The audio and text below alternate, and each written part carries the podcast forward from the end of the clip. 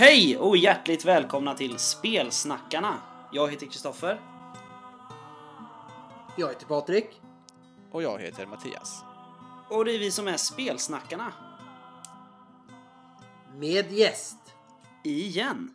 Eh, vi har ju, ja precis, vi bestämde ju att Mattias skulle ju få vara med. Det här var ju ganska länge sedan eh, när vi hade spelat Kronografens hemlighet till eh, Ur varselklotet. Då bestämde vi att Mattias skulle ju få vara med på ett litet postkampanj avsnitt. Ju. Yes. Precis. Eh, Mattias, du har ändå varit med tre gånger va? Som snackgäst. Två gånger tror jag jag har varit med. Två gånger som snackgäst. Eh, sen var du med i E.ON Actual Plane också. Ja, var med och var med, men eh, jag, jag satt i chatten i alla fall. Ja, precis. Eh, nej men vi, vi eh, nu vet ju inte Patrik det här, men jag och Mattias bestämde ju innan att vi, vi skrotar faktiskt nyheter det här avsnittet. Dels för att det inte har hänt något kul och dels för att vi vill lägga fokus på att diskutera kampanjen Kronografens hemlighet. Men, men jag har ju en ascool nyhet ju! Men säg den då. Sirenens klagan är live på Kickstarter. Det är sant. Och vi kommer ju till eh, varför det är häftigt om en stund faktiskt. Men eh, det stämmer ju att Sirenernas klagan till eh, Kopparhavets hjältar av Helmgast ligger på Kickstarter just nu. Den blev funded på två timmar va? Jajamän. Eh, och idag den 30 maj så är det 12 dagar kvar. För 190 spänn får man en pdf, för 350 spänn får man en standardutgåva tryckt. Värt det. Eh, det är lite... Ja. Det är lite stretch goals uppfyllda och sådär förstås. Eh, typ boksnöre och ett nytt folkslag. Men framförallt är det ju en kampanj. Ja. I. Ja, det är ju det det är. Och det är kul att det kommer något till Kopparhavets hjältar. För nu har ju spelet funnits ett tag. Och nu äntligen släpps det någonting till det. Ja, men precis. Eh, spel behöver ju support. Så är det ju. Ja, annars dör de. Ja. Eh, men då kan vi börja då. Mattias, du som är gä- gäst här. Eh, du kan ju få berätta om du har spelat något roligt sista veckan. Eh, ja, jag har eh, för andra gången spelat igenom eh, Dragon Age Inquisition på Playstation och eh, så köpte jag Dragon Age Origins och alla expansioner häromdagen och började om och spela det. Och för fem minuter sedan ungefär så spelade jag ett eh, kort scenario till Kopparhavets hjältar. Ah, cool. Dragon Age är, är nice. Det var länge sedan jag spelade Dragon Age. Dragon Age är det bästa som någonsin har hänt eh, rollspelsgenren till eh, dator och tv-spel. Ja, jag, ska, jag är nog beredd att hålla med. Mitt Dragon Age 2 är borta. Det har varit borta i två år. Men det är fortfarande bra. Ja, så jag spelar bara Origins. För jag har inget annat. Nej, men det är också ett bra spel, så är det. Eh, Så är det. Nice då. Vi kan väl, eh, vi, vi ska nog inte beat around the bush så länge utan jag och Patrik har ju faktiskt också spelat Kopparhavets hjältar. Eh, Och det gjorde vi ju Jajamän. fram till för typ fem minuter sedan ju. Ja. Eh, Vi bestämde att vi hade lite tid över idag. Så vi skulle spela in podd med Mattias enligt plan, men vi bestämde att fan vi borde hinna spela någonting också. Och då var det ju lite så här, ja, vad ska vi spela då? Ska vi testa Vindsjäl, Kopparhavet, Nordiska väsen? Mm, ska vi spela Mörkborg igen? Men vi tänkte att, eller det var jag som tänkte att fan, dra lite Kopparhavet bara för att känna in stämningen. Alltså vindskäl är ju någonting som jag vill lägga ner lite mer tid och själ och hjärta i känner jag. Eh, så det var väl mest därför jag inte var sugen på den idén just idag. Jag kände likadant. Jag vill investera tid. Ja, alltså Kopparhavet kan vi ju redan liksom. Alltså även om, även om boken i sig är ny och det är nya författare och sådär. Kopparhavets hjältar är ju hjältarnas tid i en crossover med Drakar och Demoner, Erebaltor. Liksom. Ja. Um, ja, nej, men vi hade väl med allt på... Vad spe, hur länge spelade vi? En timme? Lite snabbt. Ute till havs. Ja, vi lyckades få till en timme med allt eh, mikrofonstrul och det där, men ja, det är Ja, det ungefär var en timme. så himla mycket eh, teknikstrul under spelet. Jag eh, är fortfarande lite sur och lite stressad. För jag hade ganska mycket coola idéer som vi inte riktigt hann med. Alltså det strulet har man ju inte i någons eh, vardagsrum liksom runt ett bord direkt. Nej, precis. Det är synd. Men nu, det är ju så här vi spelar liksom. Ja. Eh, Jag upplever ju strul fortfarande så att eh, om jag pratar i mun på Kristoffer så får folk köpa det för att eh, varannan mening du säger Kristoffer hör jag med tre gånger hastigheten ungefär. Och sen blir du tyst bara helt plötsligt. ah, härligt. Men eh, jag hoppas, jag hoppas att det går. Ja. ja, vi sitter ju faktiskt med två olika kommunikationsprogram. Mattias och jag pratar i Zoom, Patrik och jag pratar i Discord och Mattias och Patrik pratar i Discord. Så att det är liksom... Ja, Ja, det är lite knepigt. Ja, det är lite fram och tillbaka sådär. Eh, Vi, vi jobbar på det kan vi väl säga. Alltså vi, vi löser det ju om inte annat. Ja, men precis. Eh, Patrik då, har du fått spela något annat sista tiden? Ja. Eh, förra helgen så spelade jag ju Drakar och Demoner Trudvang med er två och eh, Micke från Rollspelsdags. Och det var lika roligt som, eh, vad heter det? Som det har varit hittills. Eh, jag hoppas ju att eh, spelledaren eh, med hull och hår köper min och Mickes eh, karaktärs eh, idé här om att bygga om hela äventyret och göra världens kampanj här där vi eh, försöker fixa oss eh, en besättning och ett skepp och ge oss ut på plundringståg. Alltså då... Nej men eh, alltså det jag tänker bara där är ju att då... Det är ju det är en sak från den här utbörlingens sida att få sådana idéer men för eh, den liksom, ja, men inhemska stormländaren där eh, och gå emot sin eh, familj och sin jarl är ju, ja det ses nog inte på med så glada ögon direkt men det får man väl göra som man vill. Rollspel är ju ändå rollspel liksom. Vi, har ju också mött vår överman nu i Micke. Vi har ju pratat lite om det här att eh, jag och Patrik fick ju ett jätteparti med Riot Minds Drakar och Demoner grejer skickade till oss av eh, Rickard, vår lyssnare. Det var superschysst verkligen. Eh, vi är jättetacksamma. Och vi, vi skickade ju då över Osthemsboken till Micke eftersom han inte har någon koll på Trudvang och sådär och han spelar ju ändå någon som bor i stormländerna nu. Och de senaste dagarna har ju ändå vår rollspelschatt varit så här. Micke bara ja, så här gör man minsann i stormländerna, det vet jag. Så att jag har en känsla av att vi, kom, vi eh, Helbrunn kommer inte kunna eh, ge sig ut på plundring så utan att Micke kommer komma in och bara upp, upp, upp, upp. Ja men det är ju jätteenkelt. Då, då kan ju vi bara dra upp kortet så här. Ja, ja, ja Micke, det där är en gammal utgåva. Nu får du sätta dig ner i båten. Vi har ju format den här kampanjvärlden själva. Exakt. Precis. Jag är spelledare, jag bestämmer hur Ja. det ser ut och inte ser ut. Ja, nej men det, alltså, det vore ju kul att, att få, få upp det till en kampanj förstås. Eh, lite fetare. Men eh, jag håller med både Mattias och Patrik i det här.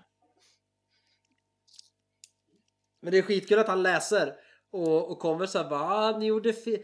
För att i början, första två avsnitten sa ju Micke att ah, ni kan ju världen så bra, jag fattar ingenting när ni pratar och använder massor uttryck och kultur och frisyrer och sådär. Och sen nu så kommer han och bara ah, det här var fel, det här var fel. Precis. det är skitkul. Tjejer går faktiskt också skalljord. Så här. Ja men det var ju det, det var ju att han har hittat att de rakar inte sina huvuden. nej, precis. Står det ju i den där gamla utgåvan. Ja. Nej, det, Ja, det är säkert en smak, det är säkert en smaksak tycker jag.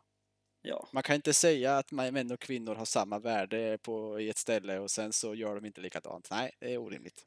Nej, men precis. Jag känner också att det måste vara en kvinna som är så här, varför skulle inte jag raka huvudet? Jag har gjort precis samma sak som han. Alltså grejen är, jag vet faktiskt inte om, eh, om, det står, om det stod någonting om det i grundböckerna eh, faktiskt att kvinnor specifikt inte gör det. Och alla, typ alla mina referenser från Truvan kommer ju från de första böckerna från Trudvang, liksom den första boxen. Mm. Precis, Ja, den ja. kom ju efter den här boken och där, där håller, håller jag med att jag för mig att när man läser om stormländerna i Trudvang-boxen så står det bara krigare rakar sina huvuden på sin skalljord. Både män och kvinnor firar skalljord. Ja, ungefär så. Eh. För jag har ju aldrig läst till exempel de här jubileumsutgåvorna som faktiskt innehåller världsböckerna en del. Liksom. Jag har aldrig läst dem från perm till perm för jag tycker att jag kan allt redan. Liksom. Precis, men nu läser, men nu läser ju Micke en bok helt dedikerad Ja, till det. exakt. Och då står det ju såklart mer där. Ja. Så att Micke har säkert rätt. ja, det har han säkert. Sen har inte jag, vi skulle ju prata spelat sen sist. Eh, och efter Trudvang så har inte jag spelat något mer sen sist. Har du spelat något mer Kristoffer? Ja, eh, det har jag gjort. Du har ju spelat Kopparhavet ju, Patrik. Eh, Ja men det sa ju Ja. Mattias att han hade spelat med oss. Ja. Eh, nej men jag, jag spelade nästan, kan vi väl säga, eh, Snösaga häromdagen. Det var liksom, eh, jag trodde det, att jag skulle göra det. Så jag satt och väntade på mina kamrater. Eh, för att jag, vi hade ju bestämt att vi skulle spela den 26. Eh, men det hade vi inte då visade det sig. Det visade sig att vi hade bestämt den andra i sjätte. Eh, så jag har inte spelat Snösaga, tyvärr. Men jag har äntligen fått spela Bang the Dice Game med min sambo. Nice. Det var svårt på två. Men det Eh, går. Det går. Jag tror vi körde två roller var eller något sånt där. Mm, det har vi med gjort. Ja, för att få det att funka. Sen så har jag spelat då lite Kopparhavets hjältar idag. Men annars har jag inte heller gjort någonting faktiskt. Vart seg eh, spelvecka. Det blir så ibland. Det blir så ibland. Eh, har vi skrivit något sen sist då? Mattias, du håller ju på med vår Trudvang-kampanj. Ja, det, den, är lite mer, den är lite mer flytande skulle jag säga. Jag har ju en... eh, Alltså det har jag alltid haft en liksom färdig idé vad det är som pågår runt eh, den här borgen liksom och vad som finns att upptäcka och se. Eh, och sen har jag ju fått tillföra lite nu då för att eh, ja, men det ska få ihop dynamiken med karaktärerna och lite sådär. Men eh, alltså när vi började spela så var ju allt i princip färdigskrivet och det är ju mest alltså, små noter bara egentligen. Liksom. Eller no, inte noter men små, små notes bara Mm. på lite olika händelser och sånt som kan hända. Just det. Du har inget annat du håller på med? Nej, jag spelar mest tv-spel. Ja, just. Patrik då, har du skrivit något som vi spelade sist? Eh, jag har skrivit ett frustrerat sms till dig. Ja. När jag satt och korrekturläste och hittade tre olika typsnitt. Där det ska vara ett. Ja. Eh, och jag grät nästan här i köket. Fem minuter innan så hade min fru sagt Alltså kommer ni ge ut det här spelet ni håller på med de närmsta tio åren eller? Det pratas mycket men det händer ju aldrig något. Jag bara Jo men snart! Jag har eh, 30 sidor kvar här bara och korrläsa och sen jävlar, sen kommer det vet du. Och sen bara Fuck! Det är tre typsnitt. Alltså det, det är ju inget problem så. Det handlar ju bara om att det är fel i formateringen in. Liksom där vi gör om. Uh, så att det, det är ju inte så att vi har skrivit fel i hela mallen eller så. Som vi har jobbat med. Så att det är inget du behöver sitta och Nej. gråta över. Nej, det är bara att det blir så mycket mer jobb för då måste man ju Det har jag inte tänkt på för två är väldigt lika så nu måste man ju börja om från sidan ett och verkligen läsa varje ord. Jaha, nej. Det, det där löser sig. Ska vi se. Vi har större problem. Eh, Sen har jag försökt, eh, sen har jag skrivit eh, en liten eh, roadmap till kronografens hemlighet för att försöka veta vad jag ska säga om den och hur jag uppfattar den. Eh, Men man tappar bort sig själv i roadmappen också. Sen har jag inte skrivit något mer. Har du skrivit något Kristoffer? Eh, ja, det har jag faktiskt gjort. Jag... ehm, jag har utvecklat lite på en handfull marker som jag har jobbat på, mitt västernäventyr. Jag vet jag sa att jag skulle sluta skriva på det och istället se vad det tar oss när vi spelar, men jag var tvungen att ändra lite grann. Ehm, sen har jag fått in lite Lovecraft i min roman som jag jobbar på där jag beskrev en döende människas rosslingar som eh, huvudpersonen hade föreställt sig att invånarna i Innsmouth låter. Ehm, och då kände jag lite såhär, oh fan, Call of Cthulhu, nice. eh, Flashigt. annars har jag nog inte skrivit något mer jag heller faktiskt. Det har varit eh, mycket annat som har tagit över. Eh, eller jo, förresten. Jag håller på och skriver ett eh, interaktivt eh, eh, undervisningsrollspel som heter Kemistad 3. Eh, för eh, svensk gymnasieskola i eh, kursen Svenska 2. Där man läser och rollspelar Karin Boyes roman Kallocain. Coolt. Ja, det har jag skrivit på. Då eleverna slutar vara elever i eh, fyra veckor och börjar bli forskare istället. Det, det är ganska coolt faktiskt. Det, sen är det ju inte, ja, det är ju skrivet med lite pedagogiska ordval och sånt förstås. Så att det är inte riktigt rollspel per se utan mer en lektionsplanering. Men eh, jag tycker att det räknas. Det är ganska häftigt. Jag hoppas att jag får göra något med det någon gång. Sen har jag inte skrivit mer. Coolt. Eh, Men som sagt, vi vet ju av vana att det brukar ju vara jag som, som leder lite grann avsnitten. Men idag ska ju Patrik få släpa mig och Mattias genom den, vad ska vi säga, tidsparadox kakafoni av mindfucks som är kampanjen Kronografens hemlighet till Ur varselklotet. Vi, vi velar ju lite fram och tillbaka och eh, vi vill bara fastslå redan ifrån början nu att vi är inte sura på Nils Hintze längre. För att vi kom på att det är inte han som har skrivit den här kampanjen. Utan det är Rickard Antroja, så vi är fortsatt arga på honom. Precis. Om vi är arga. Det kommer vi veta efter avsnittet. Ja, precis. Jag ska försöka hålla mig tillbaka lite jag också så Mattias får flika in med lite tankar och sånt. Eh, men som sagt Patrik, det är du som vill ha spelarperspektiv på det här så att eh, micken är din helt enkelt. Tack. Eh, jag tror jag hörde det mesta Kristoffer försökte säga till mig. Eh, ja, Kronografens hemlighet av, av Rickard Antroja till Ur varselklotet. Eh, det är ju en eh, kampanj i tre akter, eller tre delar. Eh, djurens ark, Kollosommar och Stormen i timglaset. Och så finns det en introduktion. Och ni har ju läst den här lite. För båda två. Så att vi... För det var ju lite speciella saker jag ville ha reda på. Men jag tänker börja och fråga vad ni tyckte om kampanjen. När vi spelade. Oaktat vad det står i böckerna. Vad tyckte du Mattias? När vi spelade den här kampanjen. Var det kul eller var det bara tråkigt? Var det intressant? Var det jobbigt? Alltså, så här är det. Alltså jag, jag älskar ju verkligen att uh, spela, liksom, ja, men spela mot och med Kristoffer när vi spelar rollspel.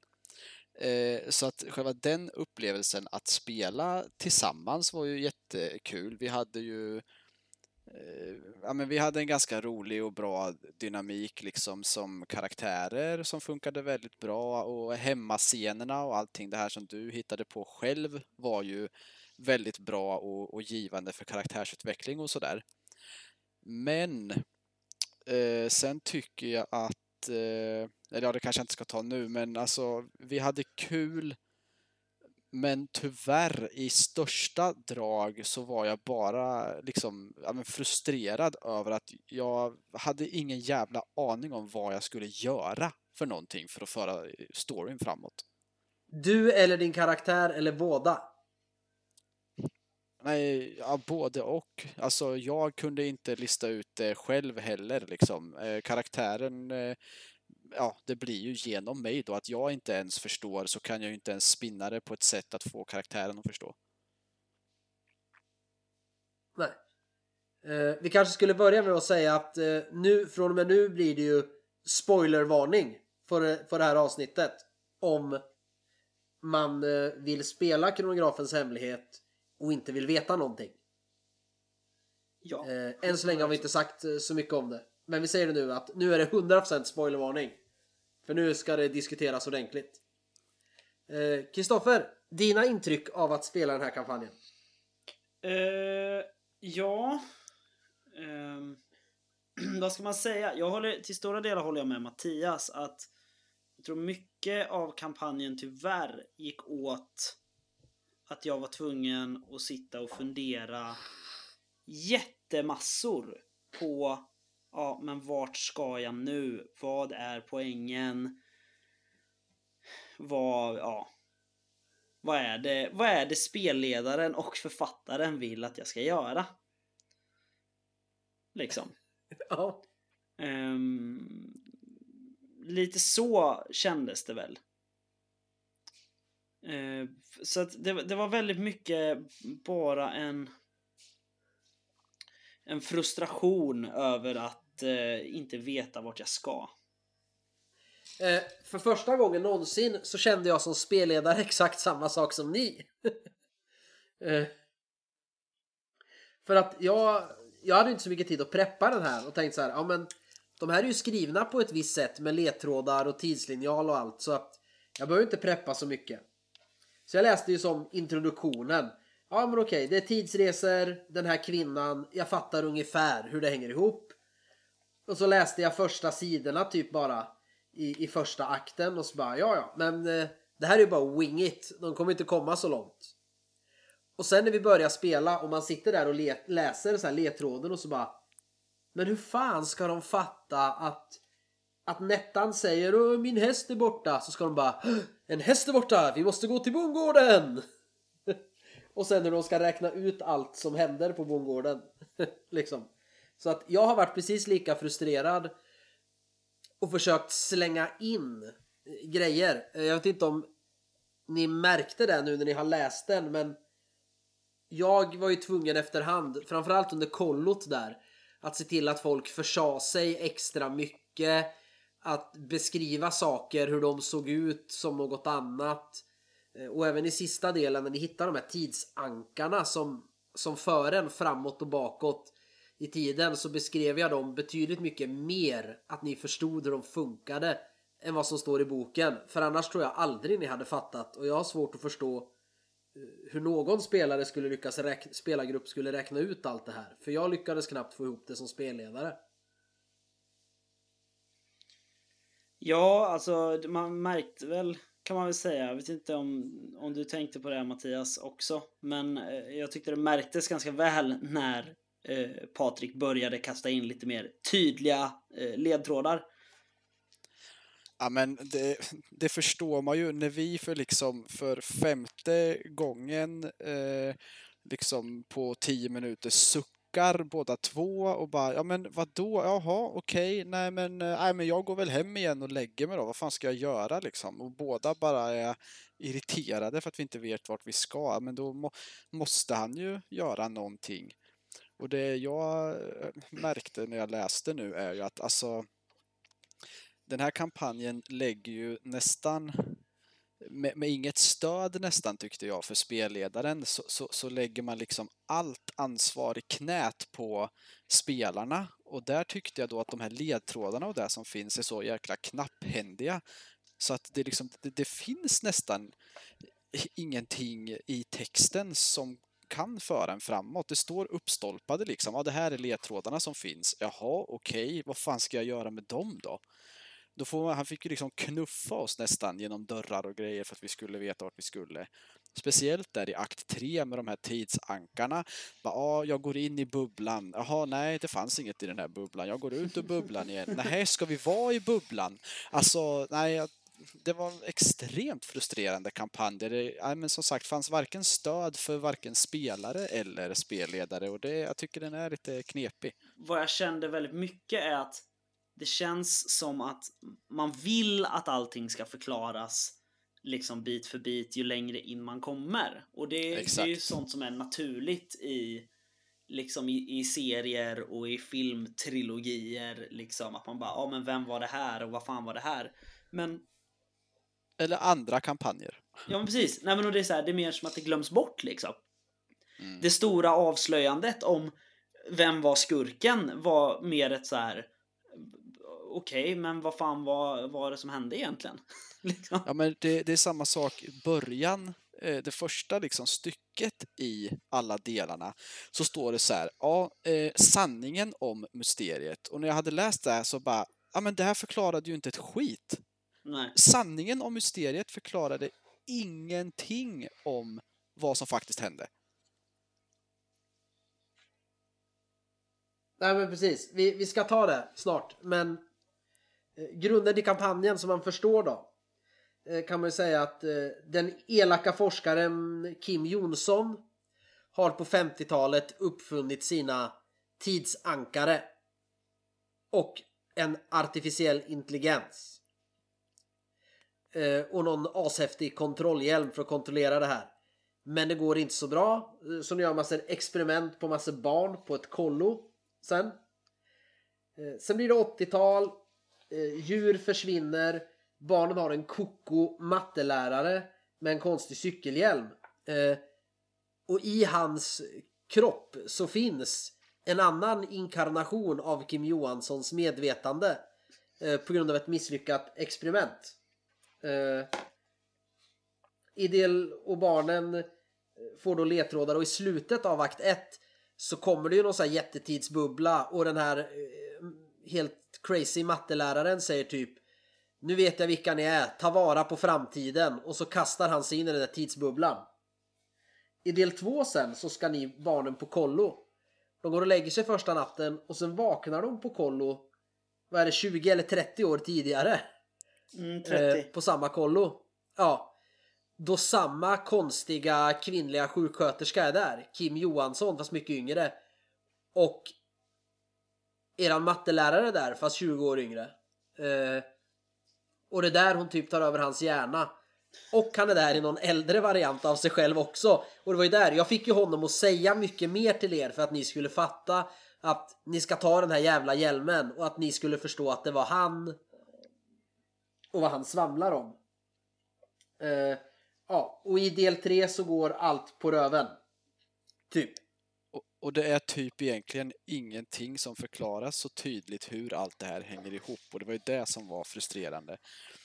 Det, det fanns ju, alltså jag, jag, hittade ju inte så mycket i texten eh, om liksom så här, ja men det här knyter ihop det här och det här knyter ihop det här. Jag, jag vill ju ha en, en debrief på slutet liksom där, där det förklaras hur allting gick till. Men det, det finns ju knappt heller liksom. Nej, men grejen är, det finns ju en, en hyfsad översiktstidslinje eller paradox så som är i boken eh, Kronografens hemlighet och där där stolpas det upp liksom när hur länge fanns Kim Jonsson bara som sin egen liksom? Hon föddes 1931 och så är det ju fram till hösten 1989 när, när kampanjen håller på. Um, och den här, uh, vad heter han, Mikael? Han uh, föds 1948 och sen någon gång där på 80-talet va, så blir Alltså, nej, 69. Nej, på, på 70-talet. 69, just det. Då råkar det bli en annan Kim där i. Men också blir det en Kim liksom i början på 60-talet. Och visst, och här finns det så här uppstakade saker. Att Men det är när... ju fortfarande inget som händer liksom i kampanjen så att man fattar något av det här liksom. Nej, förutom de här liksom grejerna att man... När hittar man hjälmen? När utförs djurtesterna? när ska man hitta... När, när liksom ska man... När hamnar man på lägret och utsätts för experimenten som gör att man åker tillbaka till första gången Kim utförde experiment på lägret? Mm. Liksom. Nej, så jag håller med. Alltså det är klart det finns en idé. Jag, jag säger ju inte att Rickard Antroja har, har bara, ah, nej men coolt, vi slänger in lite tidshändelser som bara fuckar upp allting. Utan hans plan är säkert genialisk, liksom. Men jag har svårt att greppa den och den är så tung att greppa när man spelar att den för mig tar det roliga ur spelandet. Alltså det här är ju lite mitt problem när det gäller när folk ska laborera med tidsresor. För att alltså om man börjar försöka tänka på hur det har fungerat, alltså det finns ju aldrig någon logik. För det, det är ju liksom, om man bara tittar på tillbaka till framtiden så här, ja, de åker tillbaka till det här årtalet och så då ja, råkar de ändra på något och åker hem igen. Men om man börjar bara där, då betyder det att eh, någon redan någon gång har rest någonstans. Alltså det, alltså det skapar ju en total paradox så fort man börjar peta i det där. Att det alltid var menat att någon skulle åka någonstans och tidsresor är ju knepigt så ja, det fattar jag liksom. Men det hade fortfarande gått att göra det mycket tydligare känner jag personligen. Alltså jag älskar ju idén med kampanjen. Den, alltså grunden mm. i det. Som man ändå förstår det så att ah, men det hade kunnat bli ascoolt. Jo, hade man haft en bättre flytande text för spelledaren att gå efter som hade varit eh, för, det är ju liksom bara som små fotnoter liksom överallt och då, då förstår jag om du inte liksom tänkte att du behövde preppa. Hade man kunnat liksom, ja men okej, vi ska spela den här kampanjen om ett halvår så jag kan faktiskt sitta och skriva om det här så att det funkar att spela liksom. Eh, det hade varit en helt annan sak. Jag gillar storyn men inte dispositionen och hur man har förklarat det. Jag skulle säga att det här är Fria Ligans snösaga. ja, men lite så faktiskt, nästan. Ja, men alltså på, på riktigt för att det är också en grym story i botten för spelledaren. Uh. Ja, men där hade ju du också haft tid att skriva om, så det, Snösaga kunde ju vi ändå spela på ett mycket givande och roligt sätt för att du hade lagt ner den tiden.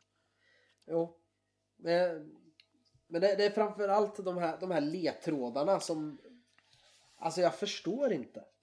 Nej, de, det blev knapphändigt. Jag, jag vet, jag fattar liksom inte via vissa av ledtrådarna hur man ska veta vart man ska gå. Ni, ni är i skolan.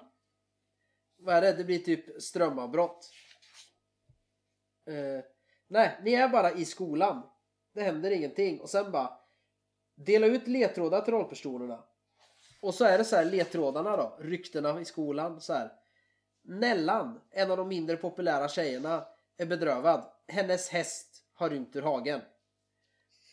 Och sen eh, hundarna. De senaste veckorna har hundar försvunnit utanför butiker.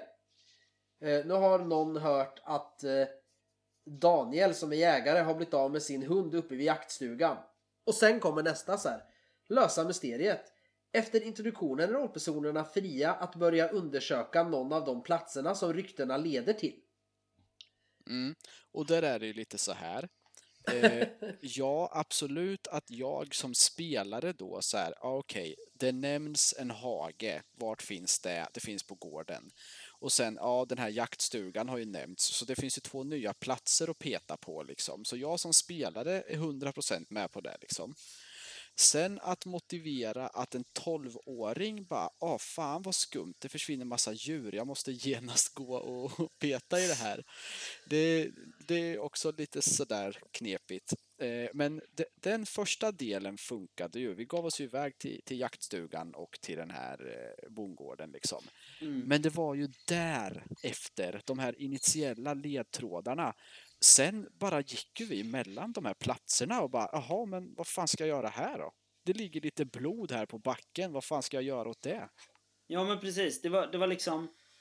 Eh, nu, vi har ju pratat om det lite grann, du och jag Mattias, om det är så här. Är det så att det gick dåligt för att vi är lågbegåvade och liksom inte alltså förstod vad vi skulle göra även om svaret låg precis framför näsan på oss. Men ja, man har ju läst lite liksom och insett att nej, det är inte så Nej. tydligt. Nej men, nej, men det är så för de enda ledtrådar man hittar här på bondgården till exempel. Det är att någon har skjutit sönder eh, detektorerna på hönshuset. Eh, någon har hackat de röststyrda dörrarna till stallet. Och man kan hitta spår efter en bil med släp och hovavtryck från en häst. Men de leder ingenstans. Så bara okej. någon har, hack, har stulit hästen som är stulen. Genom att hacka dörren. Okej. Men det säger ju ingenting. Vi, nej, och samma vid jaktstugan. Okej, här har någon eh, ja, men typ slaktat hönor, för vi hittade väl typ blod och fjädrar. Men vi hittade inga ytterligare ledtrådar i jaktstugan, vad jag har för mig. Vi såg att det var en bur där inne typ. Och så bara, jaha, men vad ska vi göra med det här då? Nej, men vi går väl hem igen och har familjescener då. Alltså, Ja, men det är där jag känner att incitamentet ens för spelarna att förstå att de ska hugga på det här och det äventyret när de är i skolan. I just det här spelet vet jag inte om jag hade fattat det som spelare.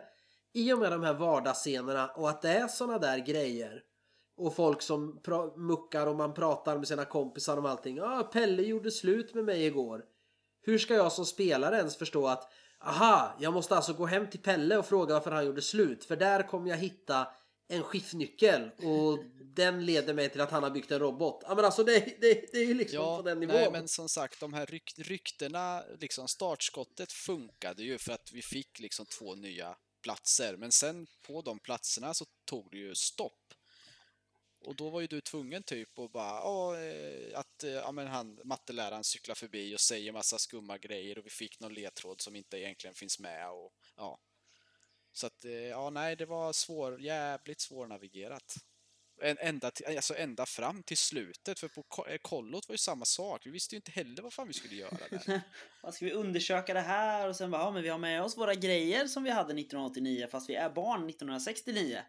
Eh, Ja, och jag bara, nej men, eh, ja, nej, men jag går väl och bryter mig in eh, på, hos kolloledarna då liksom och går och petar i deras grejer och ja, nej.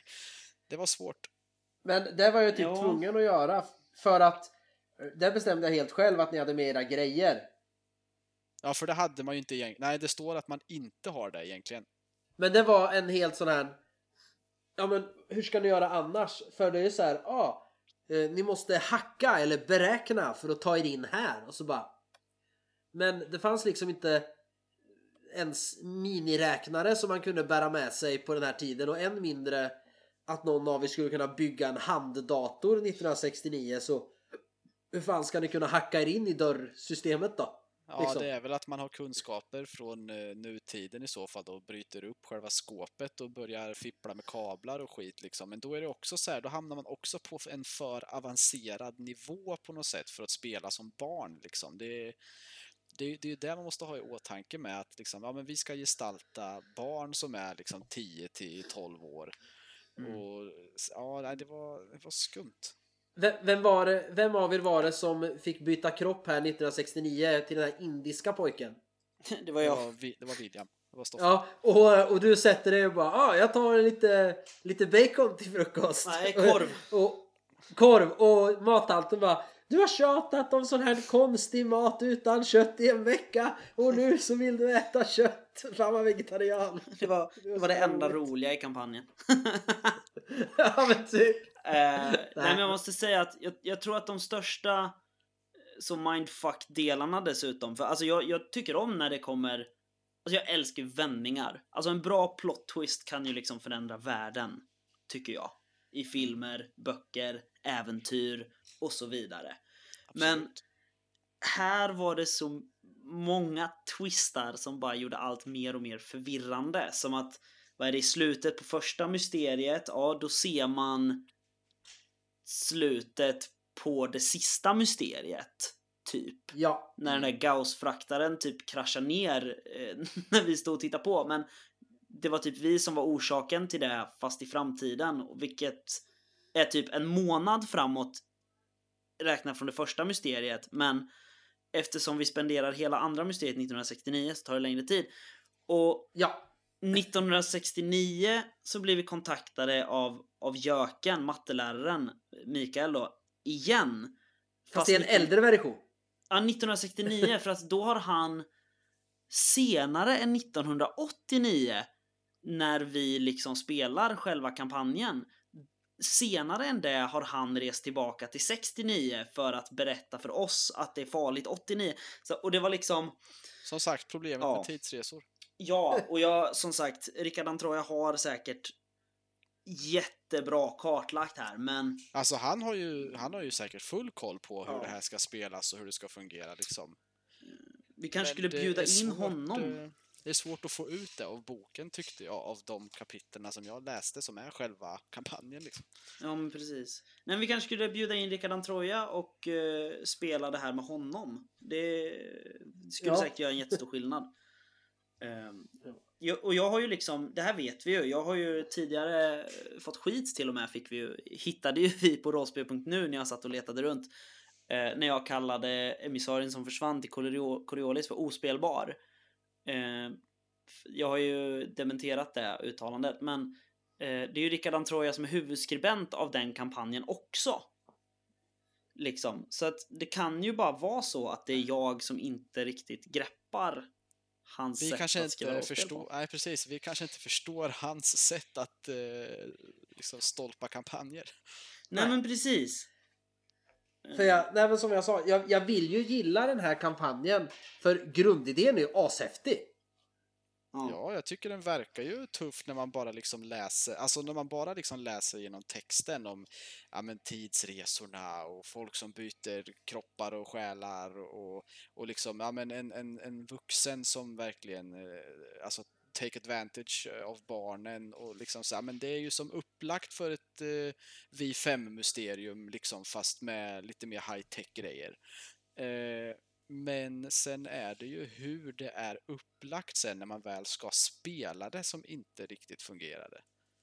Mm. Så det tyckte jag, alltså jag tyckte det var jättetråkigt att bli frustrerad över det här för att jag hade ju ja, men ändå sett fram emot att vi skulle spela det här och det är ju liksom kul att bli lite som barn igen liksom och tänka in i de problemen och banorna liksom hur man hade det när man var liten. Och, så att själva idén kändes ju asfrän att man skulle bli en V5-grupp men sen så bara, det, det föll ju tyvärr platt bara. Men det var ju därför, ni kanske märkte det att sista typ två spelmötena när vi spelade sista delen. Eh, De sprang vi igenom ja. de sprangs igenom. Eh, för jag kapade och läste egentligen okej vad är slutmålet? Vart fan ska vi? Och sen stod vi framför grinden helt plötsligt bara, mm, ni kan gå in här. Ja, men det var ju för att jag märkte ju eran frustration och att det här är fan inte kul. Eh, liksom, vi, vi, vi, må, men vi, vi måste spela klart för rollspel ska vara kul. Eh, för det har Kristoffer sagt. Eh, Ja, men det finns ju eh, ingen mening med att spela om det inte är roligt, då kan man göra något annat liksom. Det... Ja, eh, och jag vart ju också frustrerad. Eh, men jag fattade inte riktigt vad jag gjorde heller, så där var det säkert jätteologiskt när jag bara, nej, ni hamnar här. Och så bara läste jag egentligen, inte ledtrådarna, utan jag läste faktadelarna rakt upp för er. Ja, ni förstår det här och det här och han säger, ni ska gå hit och gå in här. Ja, istället för att ha en actual konversation så bara, ja men han berättar det här för er och ni hamnar här då.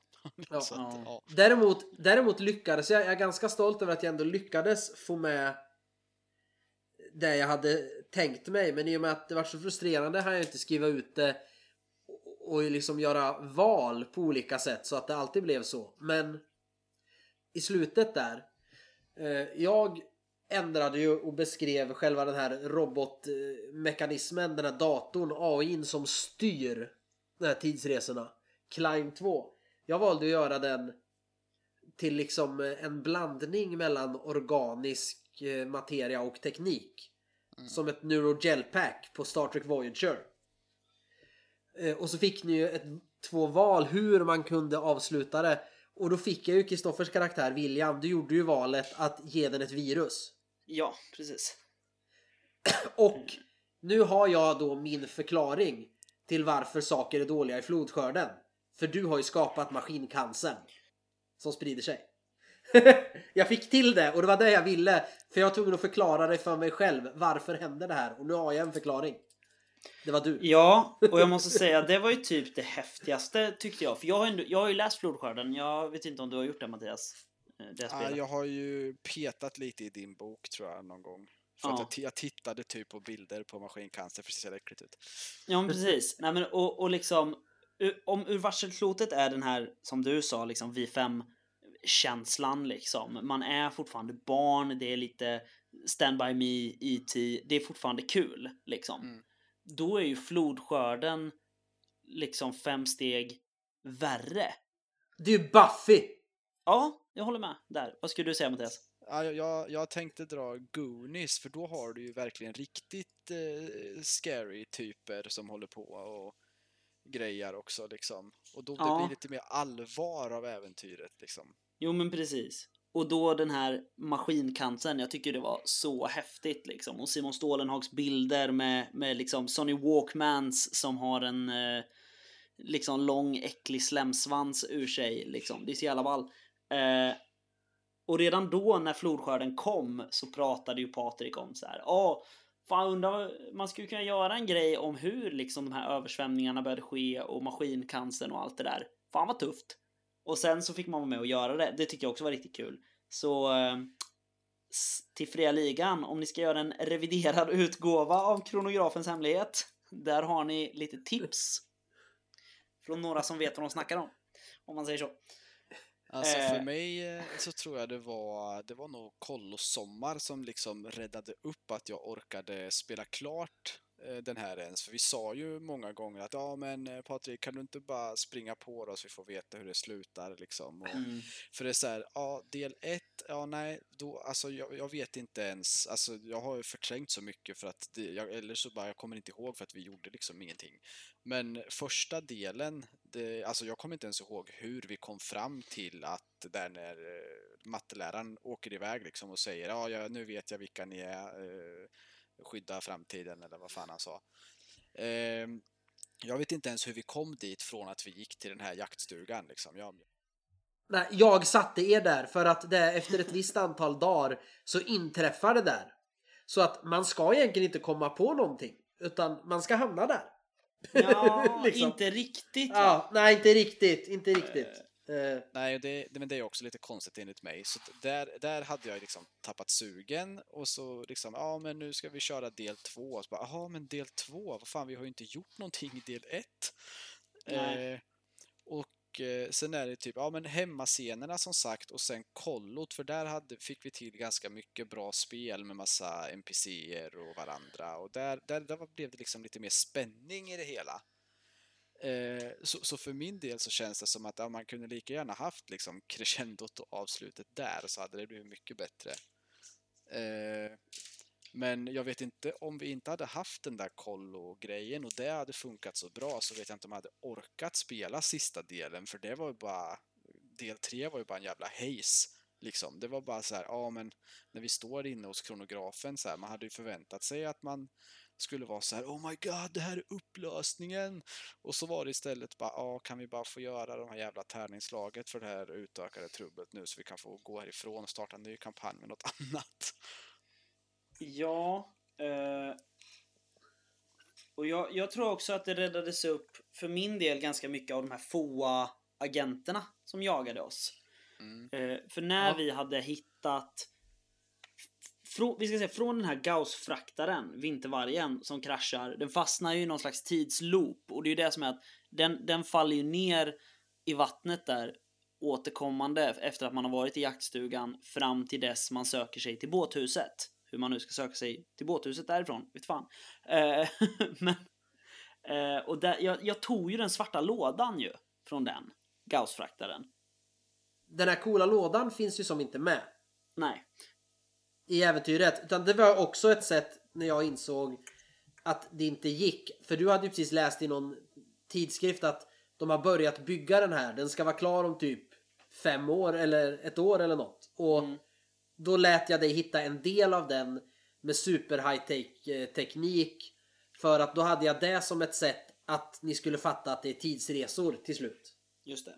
Nej, men och efter det så började ju FOA-agenten, nu kommer jag inte ihåg vad det är förkortning för, men skitsamma. De började ju då jaga oss och framförallt efter kollo sommar så började ju de så här ringa våra föräldrar och liksom snacka ner oss på ett typiskt sånt vi fem sätt. Liksom att ah, nej, men de här barnen måste ju vara förvirrade.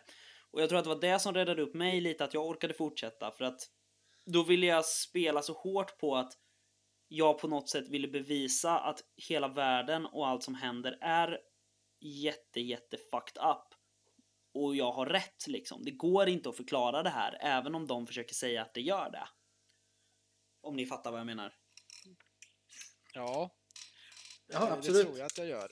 Och det var väl lite, anledningen till att det blev så där var ju för att eh, Ja men efter det här med FOA-agenterna och allt det där så Jag ändrade ju om min drivkraft där till avslöja sanningen. För jag försökte ju liksom, vi ring, försökte ju ringa reportrar och, och grejer och liksom berätta vad som hade hänt på kollot och det här med alla barn och, men det vart ju nertystat av de här FOA-agenterna och därför så vart ju vi lite eftersökta där. Mm. Eh, Så det blev ju lite spännande ändå liksom, även om jag fortfarande inte visste vart det skulle ta kampanjen framåt. Ja. Men det, det där är ett av mina största problem Eh, i den här. Eh, faktiskt. Och, och det är slutet av Kollosommar där. Där det liksom tydligt står.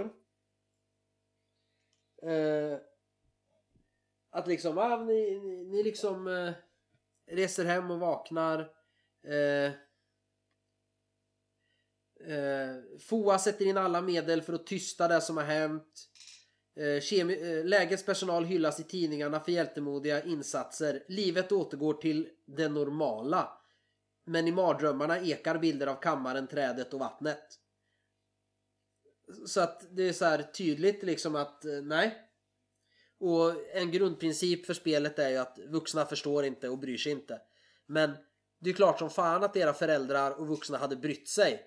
Så jag förstår ju att ni var så på och bara nej vi ska få alla att fatta. Och det tyckte jag var jättesvårt. Få så här, hur ska det bara återgå till det normala? Föräldrarna skulle vara galna och eh, liksom slå ihjäl lägerpersonalen typ.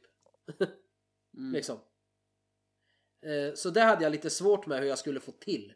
Och det fick jag ju inte utan Men det är ju frågan, eh, skulle de där 1960? Nej men 1980 var det ju. 89 var det Ja, just det, ja just det, vi kommer ju för fan tillbaka till våra egna kroppar. Ja. Eh, Så det hade jag lite problem med. Faktiskt. Jag tyckte det blev tokigt. ja, det var mycket som var tokigt. Men vi gjorde det. Jag är ändå glad att vi spelade den. För jag har ju läst den efteråt igen. Och som sagt, jag, jag gillar grundidén med storyn. Och att jag fick visa var maskincancern kommer ifrån. Just Framförallt. Jag, jag, jag, jag tror som sagt jag gillar grundidén med storyn. Jag vet inte. Nej, alltså, ja, nej men ty- tyvärr så även när jag läste den nu liksom, jag kanske hade kunnat gilla grundidén med den, men på grund av hur eh, liksom, besviken jag var under tiden vi spelade så har jag så, alltså jag har ju blivit lite partial till den här liksom. Det, nej. Det, Men- det, det, det går inte riktigt. Nej, och det är svårt också att säga att det inte är en bra kampanj. För att det, det går inte att säga objektivt sett att det inte är det liksom. Ehm, Nej, och det går väl egentligen aldrig att säga om Nej, någonting, för allt, allt är ju vad spelgruppen gör den till liksom. mm. Ja, så är det. Men jag, jag är nyfiken på en fråga. Mhm. Och det är just det här när ni var så frustrerade och bara Vi fattar ingenting, vad är det för ledtråd? Och jag har bläddrat fram och tillbaks i boken och försökt förstå själv så att jag kan ge en rätt ledtråd och sådär.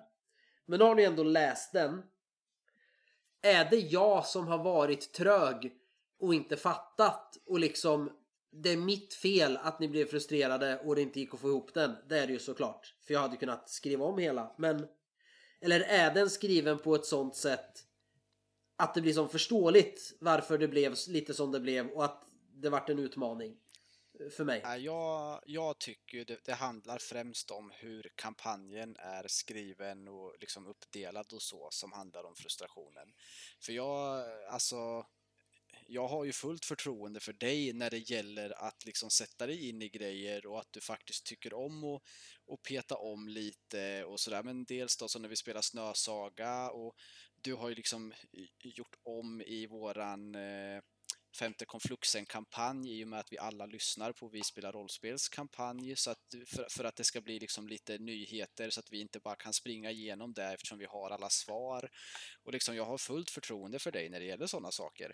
Så att eh, jag trodde ju aldrig att, eh, jag hade liksom, det var inte en suck att det berodde på att du förklarade eller gjorde det liksom dåligt. Eh, speciellt inte efter att jag har läst den liksom så vet jag ju att det beror på hur den är skriven. Och det kan ju bara vara att vi tre inte lyckas knoppa ihop det och liksom ja, få ihop alla punkter.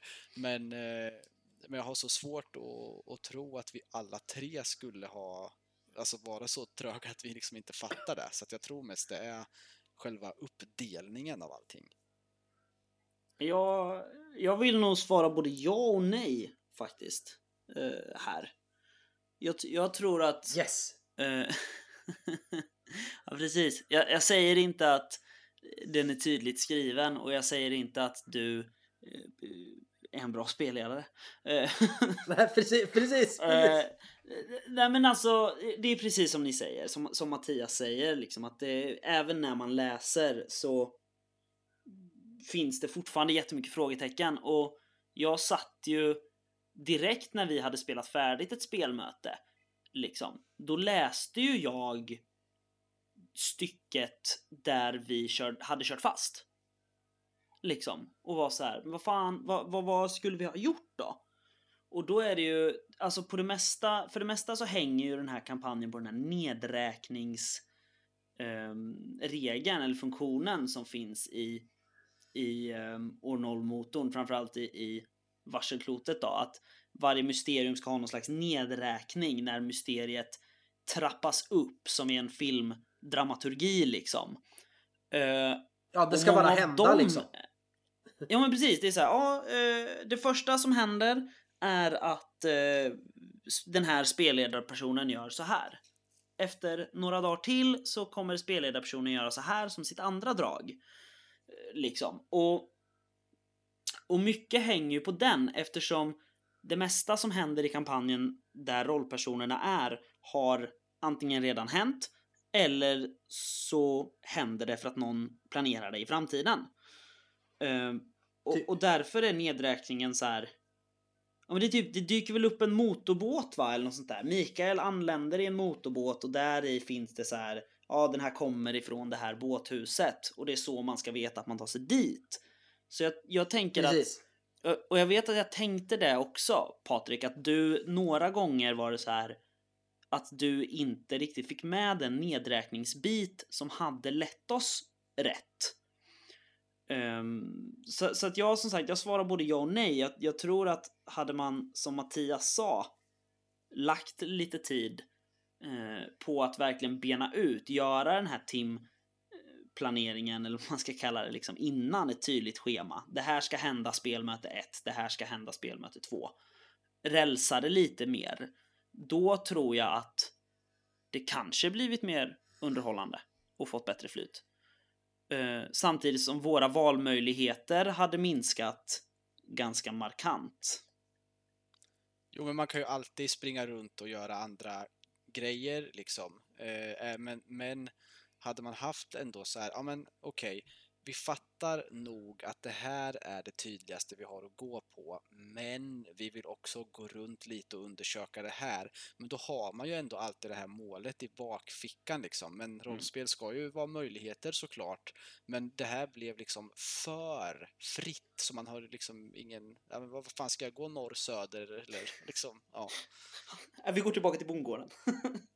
man, sk man skulle bestämt två eller tre ledtrådar. Det här spåren går vi på. Knutit dem till nedräkningstabellen.